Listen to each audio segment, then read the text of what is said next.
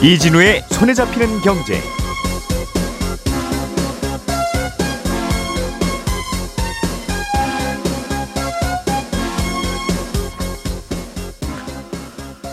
안녕하십니까 이진우입니다.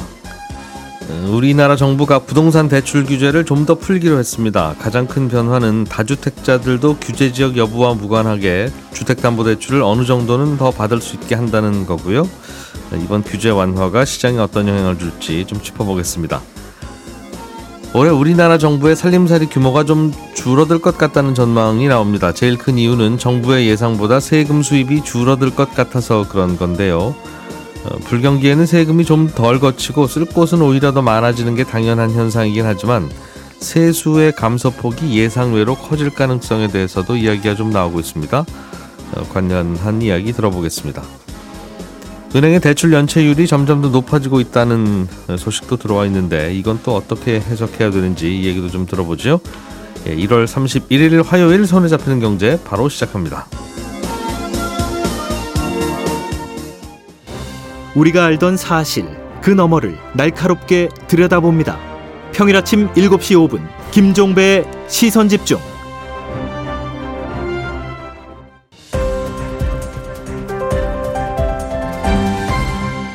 이진우의 손에 잡히는 경제. 예, 경제 뉴스들을 정리해보는 보람 있는 시간. 오늘도 손에 잡히는 경제 박세훈 작가, MBC의 양효걸 기자, 그리고 한국경제신문의 나수지 기자 이렇게 세 분과 함께합니다. 세 분 어서 오세요. 네, 안녕하세요. 네, 나수지 기자님이 갖고 오신 부동산 관련한 뉴스. 네. 어, 대출 규제를 좀 더 풀어보기로 했나봐요. 네, 이 금융위가 어제 업무 계획 올해 어떻게 하겠다 발표했거든요. 근데 가장 눈에 띄는 게 부동산 관련 대출 규제 풀어주겠다는 거였습니다. 그 중에서도 다주택자들의 대출 규제를 완화해주겠다는 정책을 어, 시행 시점까지 구체적으로 밝힌 건데요. 어, 지금은 다주택자들은 규제 지역에서 집을 사면 이 LTV라고 하는 담보 인정 비율을 0%로 적용받습니다. 그러니까 한마디로 다주택자는 강남 상구나 용산구에서 집 살 때 돈한 음. 푼도 안 빌려준다라는 건데요. 예. 어, 근데 이제 3월 말부터는 이 다주택자 주택 담보 대출 어, LTV를 규제 지역에서는 30%까지 허용해 주기로 했습니다. 음. 그러니까 다주택자라도 10억짜리 주택 살 때 3억까지는 대출이 나온다는 거죠. 예. 아, 그리고 비규제 지역에서는 이전과 같이 60% 적용하고요. 음.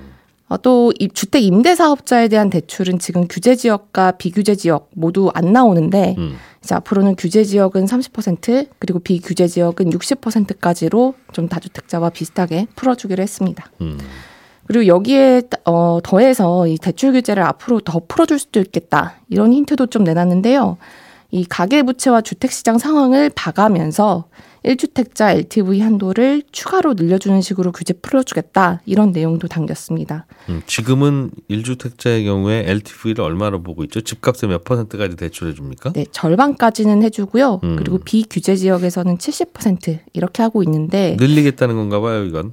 네 그렇습니다. 음. 어, 그러니까 이전까지는 종합해 보면 이전까지는 다주택자는 대출 받아서 집 사기 어렵게 만들었던 거면 예. 이제는 부동산 시장이 좀 급하게 얼어붙으니까 음. 좀 상대적으로 집 살 만한 자금 여력이 있는 분들은 집을 살 수 있게 해서 좀 집값이 급격하게 떨어지는 건 맞겠다. 이런 의도가 담긴 거라고 볼 수 있겠습니다. 이제 집을 매수하는 시장에서 굳이 다주택자라고 저 뒤에 줄 서세요 하지 않겠다. 네, 그냥 줄 서면 들어 보내겠다 그 말이군요. 네 맞습니다. 음, 대출도 좀 해주고. 어. 요즘 집값이 떨어지면서 세입자한테 전세금을 못 내주는 집주인이 계속 늘어나고 있는 게 문제라던데 네. 여기에 대한 대책이나 언급도 좀 업무 보고 내용이 있었어요? 네, 지금은 이제 집주인이 전세금을 돌려주려는 목적에서 대출을 받는다. 이럴 때 여러 가지 규제가 있었습니다.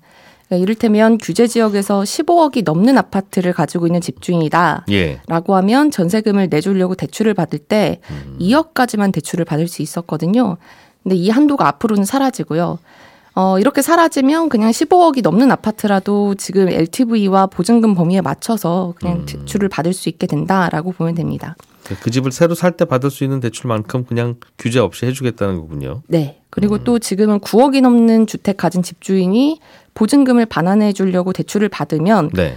그 집에는 3개월 안에는 반드시 집주인이 들어가 살아야 되는 규제가 있거든요. 음. 근데 앞으로는 이 규제가 없어지고 또 지금 다주택자는 다른 주택을 팔아야 보증금만한 대출을 받을 수 있는데 예. 어, 이 의무도 사라집니다. 세입자 내보내려고 하는데 지금 돈이 없습니다. 대출 좀 받겠어요 하면은 집값에 좀 여유가 있고 네. DSR 규제만 큰 문제 없으면 어. 이제 다 해주겠다는 뜻이군요. 네, 그냥 예. 집살 때 주택담보대출 받는 거랑 똑같은 음. 기준으로 취급하겠다. 규제는 다 없애겠다라는 겁니다. 지금 생각하면 이 규제 왜 했는지 모르겠어요.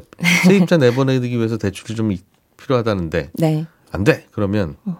그집 팔아 그런 뜻이죠. 네, 그러니까 음. 이 정부도 이거 왜 없애냐라고 물어보니까 그 동안은 부동산 대출이 너무 많은 것 같아서 대출을 줄이려고 뭐 이런저런 규제를 만들어 놨던 것 같은데 음. 예.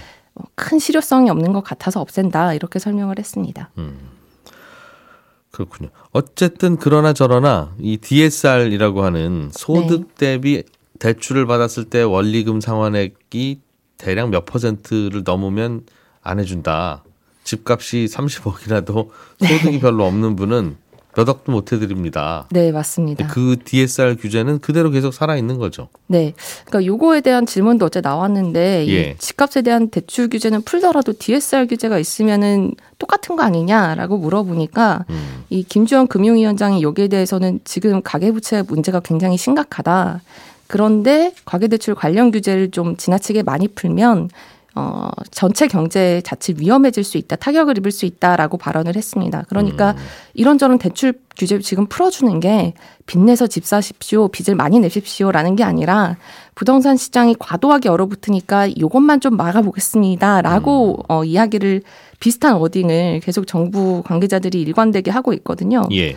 근데 그럼에도 불구하고 이 DSR 규제 예외도 조금씩 늘려가고 있기는 합니다. 예를 들어서 어, 어제부터 시작된 안심전환 대출 같은 경우에는 DSR 규제에 안 들어가기도 하고요.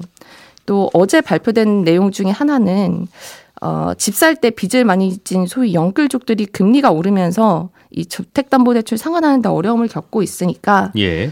어, 앞으로 1년 동안은 주택담보대출 갈아탈 때 이 DSR을 계산하는 시점을 원래는 지금 갈아타는 이 시점에 맞춰서 다시 계산을 해야 되는데 지금 시점의 집값, 지금 시점의 이자, 지금 시점에 돈 빌리는 분의 소득. 네. 예. 그런데 이거를 지금 시점이 아니라 처음에 대출 받았을 때 기준으로 대출을 내주겠다라는 겁니다. 그럼 3년 전에 대출 받았던 분이면 3년 전으로 타임머신 타고 돌아가서 네. 그 당시의 집값, 그 당시의 그분 소득, 그 당시의 이자율을 적용해서 계산해봐서 통과. 그럼 통과시켜 준다는 거예요? 네, 맞습니다. 그러니까 와. 예를 들어 처음에 대출 받았을 때는 그때 아무래도 금리가 낮지 않았겠습니까?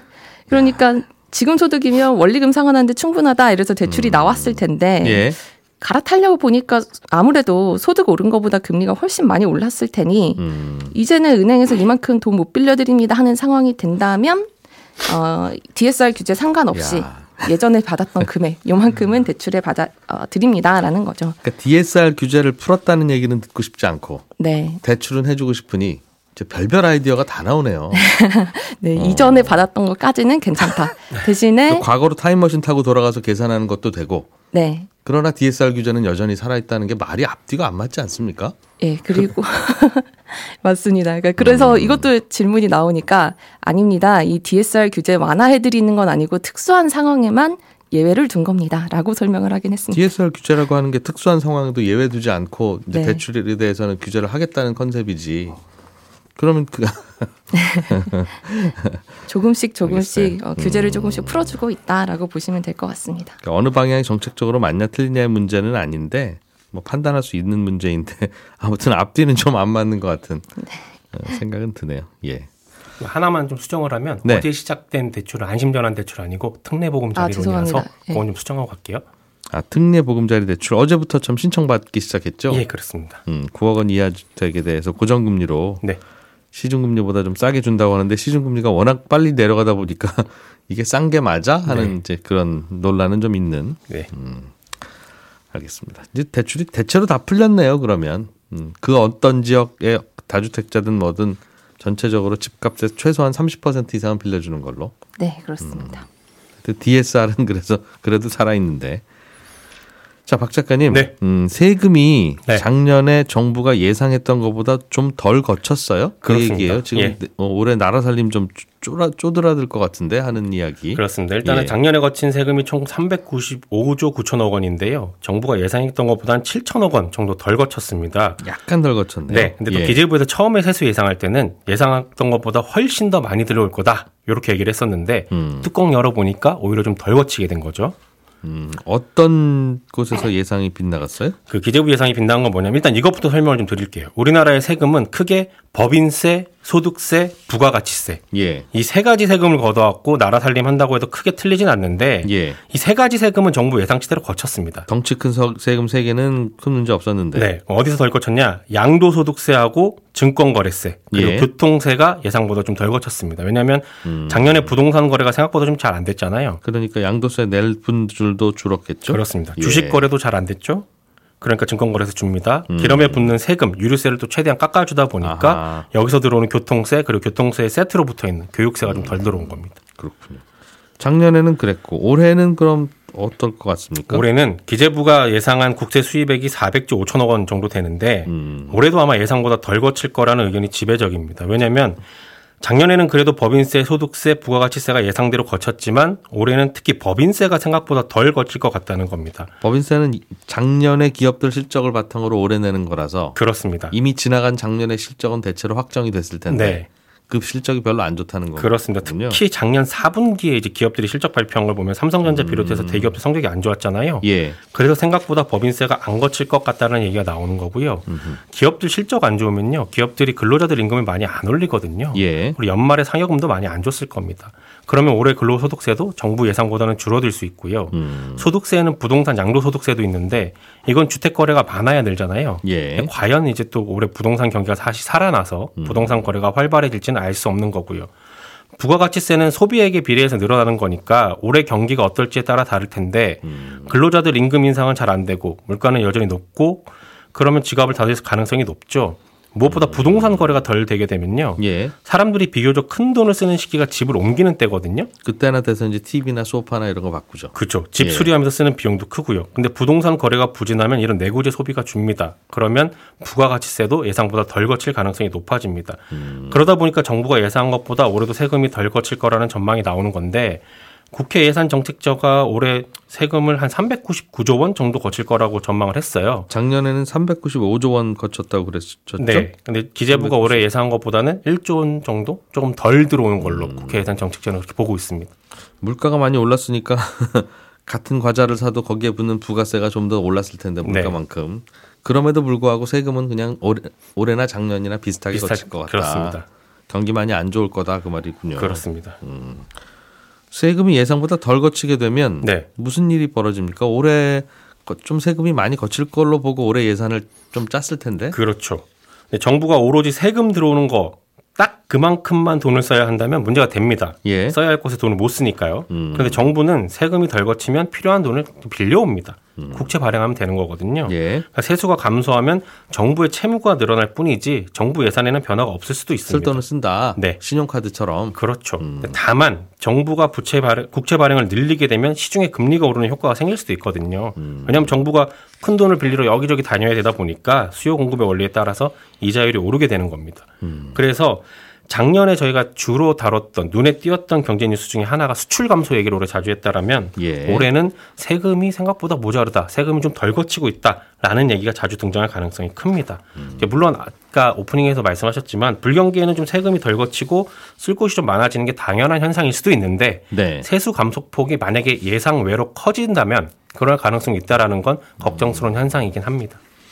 정부도 쉽게 돈 쓰기 좀 어려운 상황이 되고 있다는 뜻인 것 같기도 그렇습니다. 하고. 그게 왜 그러나 거슬러 올라가 보면 결국은 삼성전자 실적 안 좋아서 그런 거네요. 네, 법인세가 덜 거치게 되는 거죠. 네. 법인세도 덜 거치고 네. 그러다 보니 뭐 월급도 못 올려주고 그런 게 이제 파급 효과가 나타나는 거네요. 그렇습니다. 음, 세금이 좀 덜 거치고 경기 안 좋을 것 같다 올해는. 네. 예, 양효걸 기자님께서 준비해 오신 소식은 은행 얘기네요. 네.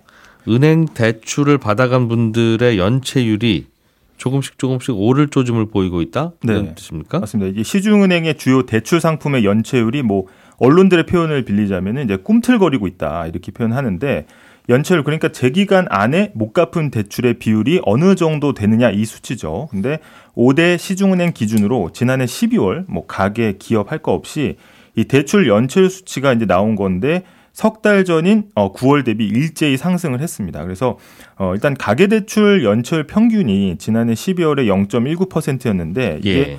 한석달 전보다 한 0.03% 포인트 이제 올랐다 이런 거거든요.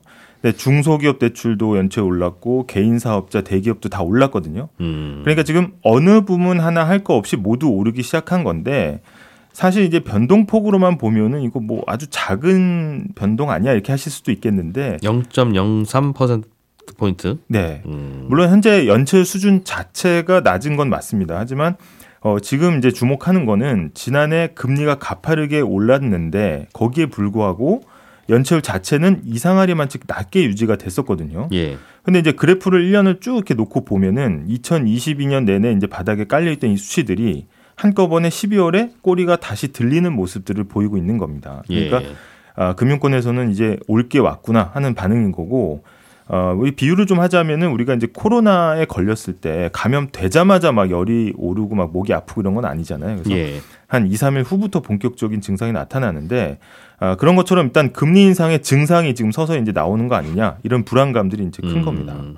그렇군요. 그럼 그동안 대출 연체율이 낮게 그래도 깔리고 낮게 나타나던 거는 열심히 사람들이 참아가면서 겨우겨우 은행 이자 내고 있었던 네, 음, 일종의 착시 효과로 네 맞습니다. 그래서 볼수 있다는 어, 거네요. 일단 여러 가지 이제 원인들이 나오고 있는데 분석들이 이제 가파른 이제 금리 인상에 그 다음에 이제 경기도 별로 안 좋았죠. 그래서 은행 연체율이 아주 낮은 수준 유지한 게 사실 첫 번째로는 정부의 코로나19 금융 지원책이 가장 큰 영향을 미쳤다 이렇게 음. 나오고 있고요. 아, 이 지원책의 사실 핵심이라고 하면은 소상공인 중소기업 중심으로 이 대출 갚는 걸 좀 밀어주거나 뭐 만기를 음. 아예 몇 개월을 그냥 늘려주는 방식이었거든요.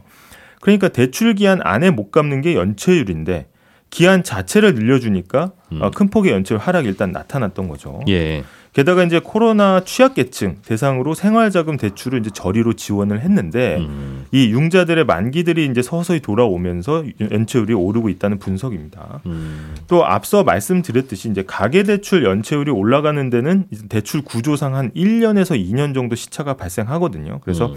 대출 초기에는 이제 원리금 갚는데 거치 기간 같은 게 있기 때문에 사실 상대적으로 비용 부담이 좀 덜하거든요. 그래서 아, 부담이 적으니까 연체도 상대적으로 덜하게 되는 거죠. 그래서 음. 어, 통상 어, 1, 2%대를 기록한 연체율도 대출 초기에는 뭐 0%대까지 내려갔다가 나중에 올라오는 그런 흐름을 보이는데 어, 일단 어, 이게 어떻게 보면 이제 대출 상품의 허니문 기간이라고 볼 수가 있는데 이게 이제 음. 끝나면서 본격적으로 이제 정색하고 갚아야 될 때가 되다 보니까 연체율이 이제 슬금슬금 오르기 시작했다 이런 게 나옵니다. 그러게요. 음. 은행 대출 연체율은 이게 경기를 판단하는 여러 요인 중에는 후행적으로 움직이는 거라서 네, 그 나빠지고 나서 뒤늦게 올라가는 네, 이것만 봐서는 경기가 앞으로 좋아질지 나빠질지를 예측할 수는 없는 네. 그런 거라 네.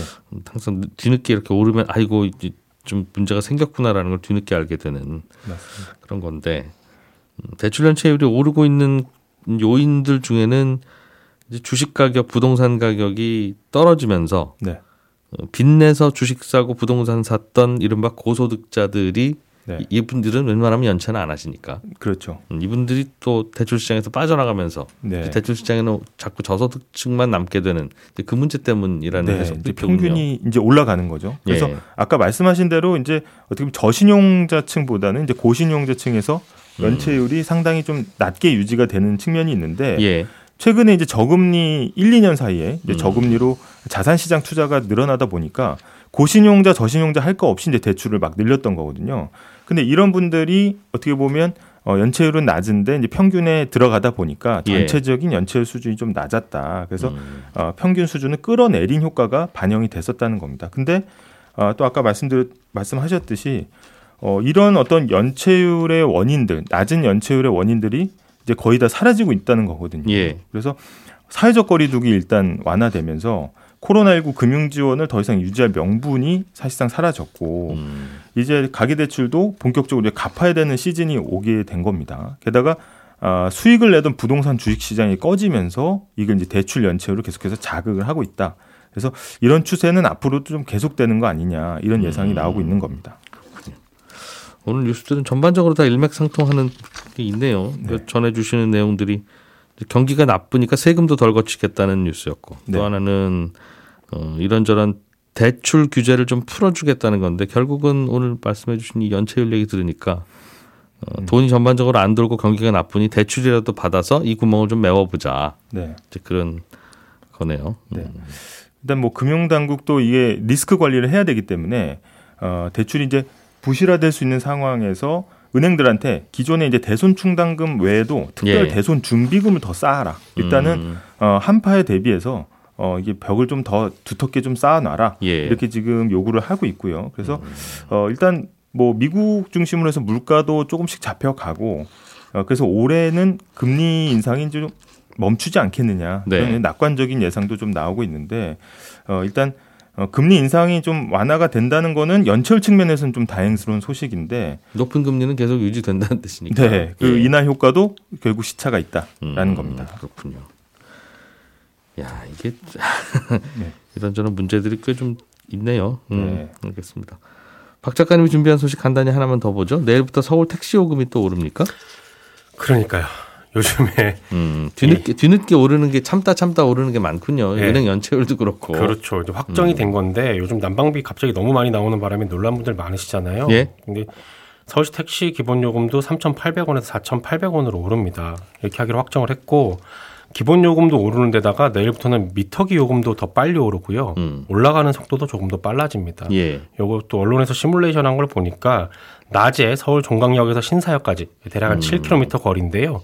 이 거리를 택시 타고 이동하면 오늘까지는 택시비가 9,600원 정도 나오는데 음, 내일부터는 1,400원 늘어나서 한 11,000원 정도 나오는 걸로. 약 한 15% 정도 오르네요. 그렇습니다. 예. 또 심야 요금은 조금 더 오를 거고요. 음흠. 그리고 또 슬픈 소식인데 4월부터는 서울시 시내버스 요금도 오를 것 같습니다. 지금은 카드 기준으로 1,200원인데 음. 예. 지금 나오는 걸로 보니까 1,500원에서 1,600원으로 올릴 것 같고요. 음, 지하철 요금도 1,250원에서 1,550원 또는 1,650원 예. 이렇게 인상하는 방안도 서울시가 검토 중에 있습니다. 야, 이렇게 되면 이제 또 은행 연체율은 또 오르겠네요. 이렇게 네. 저렇게 필수 생활 필수재 물가가 오르면 안 쓸 수는 없고. 그렇습니다. 음. 또 다른 지역들도 비슷합니다. 인천도 지금 서울하고 비슷한 수준으로 올릴 계획이고요. 예. 대전, 경남, 물산도 올 상반기에 버스 요금 인상을 고려 중이라는 보도가 나왔고요. 대구는 이미 택시비 올렸고요. 이게 주식시장에도 미치는 영향이 좀 있는 게 요즘 주식시장에서 은행 주식들이 한동안 오르는 올랐던 이유가 은행들이 이제 배당을 좀 많이 해라. 네. 라고 하는 주주들의 요구가 이제 먹히기 시작할 수도 있다는 기대 때문이었는데 오늘 얘기 들어보니까 은행들도 대선 충당금 쌓아야 되고 네. 생각보다 돈못 갚는 분들이 많아지면 은행들도 또 배당하지 마세요라고 하는 정부의 요구에 대해서 또 뭐라고 할 방법이 없어지고 그렇습니다. 좀 투자자들에게도 영향을 좀 주겠네요. 네. 뜨거운 경기를 가르는 손경제 한판. 자, 전반전은 평일 아침 8시 30분 손에 잡히는 경제. 이진우입니다. 패스. 후반전이죠. 평일 오전 11시 5분에는 손에 잡히는 경제 플러스. 박정호입니다. 3점 슛. 네, 연장으로 이어집니다. 11시 52분 손경제 상담소. 김현우입니다. 상담은 거들 뿐. 어때? 한 게임 더? 예, 저는 내일 오전 8시 30분에 다시 찾아오겠습니다. 이진우였습니다. 고맙습니다.